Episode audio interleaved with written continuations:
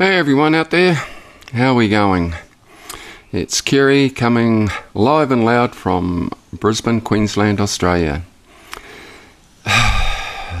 this this update I've been putting off for a while because I really wanted um, to give you guys some positive news and to give you some good news. But let's face it, it wouldn't be me without some crap and some shit along the way, would it? Um, where to start? God, it's been it's been a bit of a nightmare run.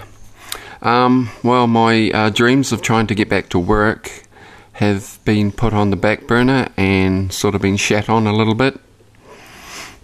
Um, looks like I won't be able to get back into corrections anytime soon to work back in the jails. Um, I've been uh, constantly sick for the last four months. Mm-hmm and um, the doctors still haven't really figured out what's going on. Um, I did manage to trace the problem back to. I found some mold in my house. I had a washing machine that's been leaking um, for quite some time, um, probably around uh, June, July, and August, which, if, if you are in Australia, we're in the southern hemisphere, is our winter. So a lot of cold, damp uh, air was in the house. And yeah, I got um, some lung infections and sinus problems and have been pretty much constant the whole time.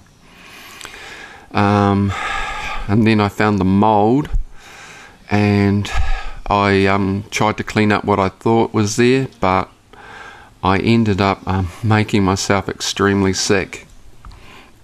And um, actually found out that um, I've only cleaned up about a third of it.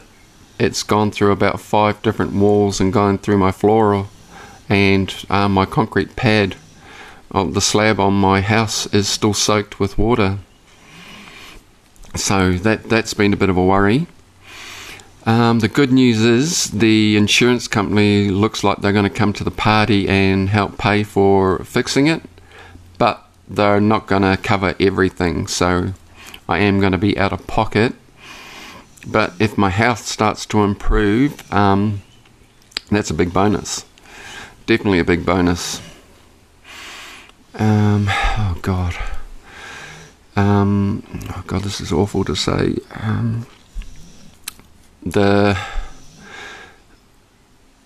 I found out on about the 8th of um, November that I've got a 12 to 13 millimeter lesion growing in my left lung, and um, been a bit scary because you know I still don't know what it is, and I'm trying to be blissfully ignorant as to try and keep positive and not think about the, the worst stuff. Um, he's got a name. I call it Gerald. And let's face it, you know, no one we know called Gerald's going to cause you any harm or do do something bad. So um, I don't get to see a specialist until the 9th of December. So still got a wee way to go to figure out what's what's going on. Haven't really told my family because I my, my brother stresses out quite a bit and he's got a lot on his plate so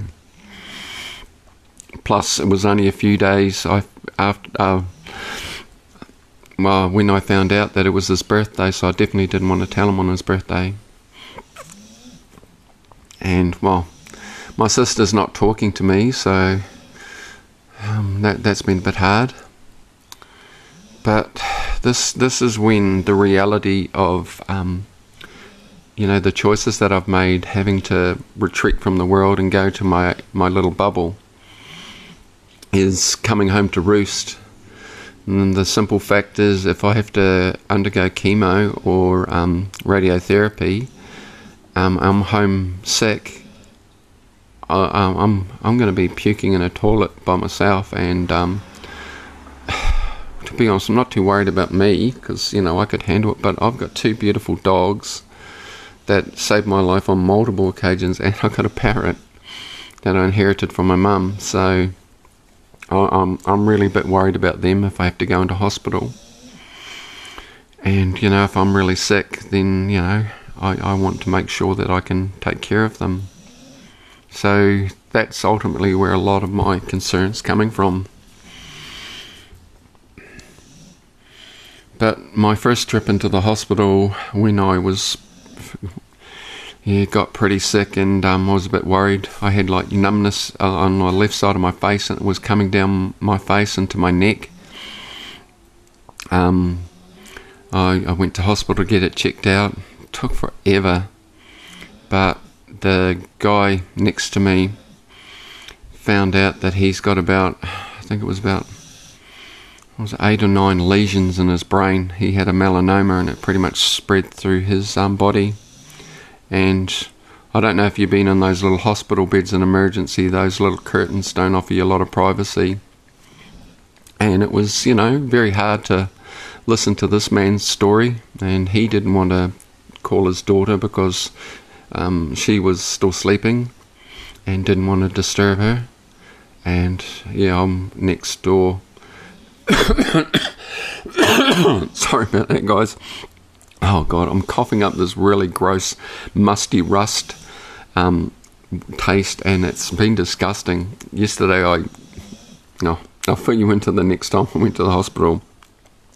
But yeah, this gentleman, he um, was very stoic and uh, powering through to his daughter. Had an appropriate time for her to get the kids to school and come in and see him before he told her, but I was out before that happened. And there was a poor lady across in the bed. She was sort of been moaning and groaning all night, and that poor lady had a fractured skull from her husband.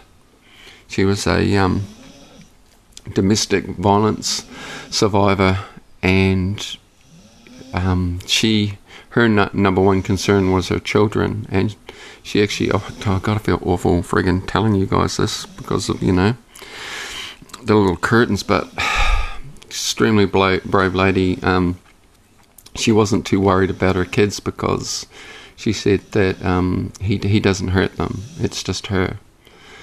But this poor lady's been struggling with her little battle, and yeah, they had to call the social worker, and I wasn't there when she arrived, but it kind of puts your problems in perspective when, you know, someone's got this stuff on, and this is before that we found out about Gerald.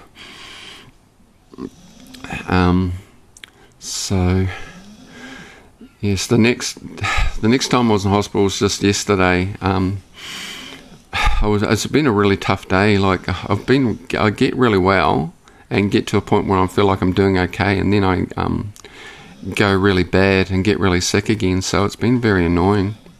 But I started coughing up that musty rust stuff and um, was coughing that hard. That had orange stuff, coughing up that, and um, I have never ever in my life coughed up orange.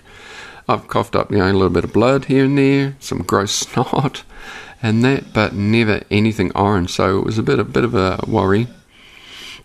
Um, my psychologist, she talked to my doctor, and yeah, she was a bit upset with me for the fact that um, I was a bit blasé about when I found out about Gerald, and you know um, what they might do to treat it with you know chemo and radiation if it's something a bit bad. So she rang up to check how I was, and I told her what had happened, and she was like, "Oh, that's no good."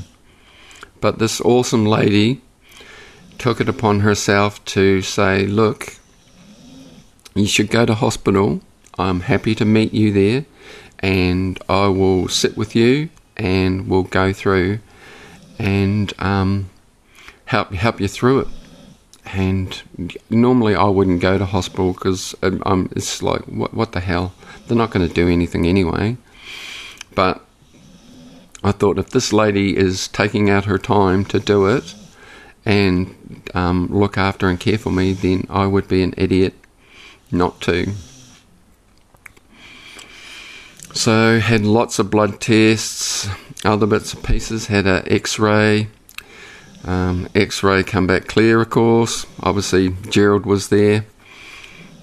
and had some. I've got some other bronchial problems going on at the moment that they don't seem to have pegged down. I honestly believe a lot of the stuff is um, caused by the mold, but the really annoying thing is none of the stuff that um, I've got is showing up in any of my tests. So it is very frustrating, and the fact that because they aren't showing up on my test, um, people are looking at me like I'm an idiot, and the fact that I'm just doctor googling and trying to fit my symptoms into stuff I find on the net. But we won't know pretty much until I go get Gerald checked out and find out what he what he's doing in my lung and what's going on there.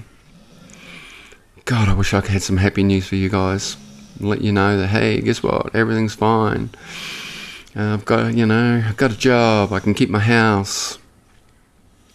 The reality of it is, on the 19th, the bank's gonna be asking me questions.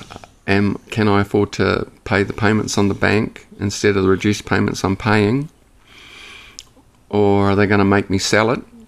And then if I have to go under chemo or anything, um, wh- where do I go? The only place that I could afford if I sold this place would be four to five hours away from any major hospital system. So that's kind of been a bit of a worry because I, I don't want to have to be stuck in hospital overnight and worrying about my dogs, what's happening to them. Because they have definitely saved me on multiple times. And I'm extremely grateful and I pretty much will do whatever I can to make their life comfortable. But you know, the weird thing is, even though I've got all this shit going on, I'm still probably in the, the best sort of headspace I've been. Yes, it's a struggle when I'm really sick and people don't understand. It's very hard to try and communicate that across. Um, I had one doctor basically tell me that um, I'm having a lack of insight when I was extremely sick, which basically means that I'm having a serious mental health episode. And when you're physically sick and a doctor tells you that, it actually took me a day to figure out what the hell she said, and I had to look up the word she she called me, which was a bit um bit shocking. But even even with all that stuff, I've still managed to keep a good headspace, and I'm hundred percent not embarrassed now to sort of reach out and ask for help now especially if I have to go and get chemo and radiation treatment. Because the, the, the one thing that I do worry about, as you know, is my is my fur babies, my dogs. So you know, make things a lot easier. And I was a bit in a bit of a financial jam this week after a lot of um, expenses medical wise had to come out. I was a bit short, so I had to swallow my pride and ask a friend if I could borrow some money. And she was very grateful and lent it to me, so hats off to her. I really appreciate it.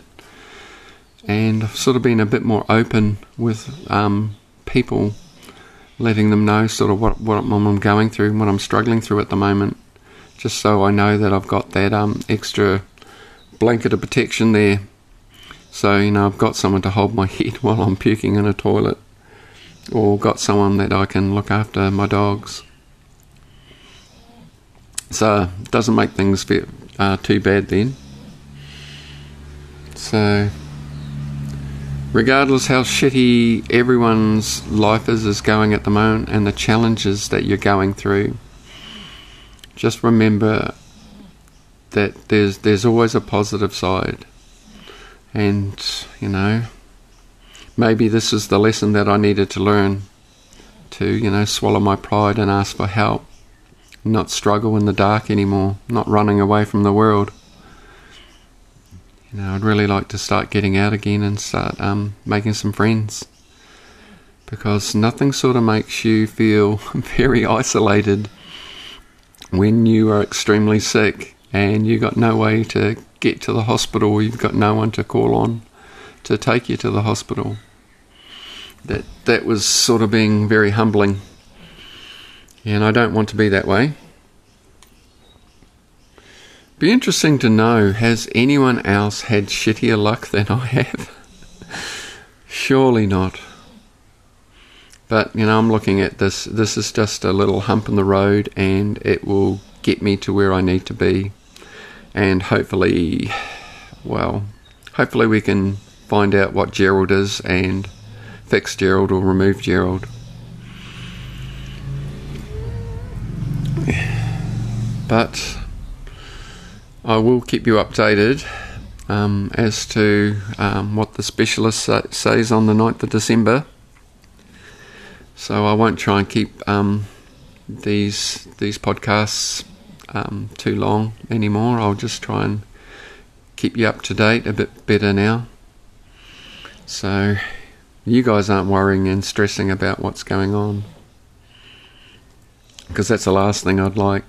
You know, I'm doing enough worrying and stressing for everybody. But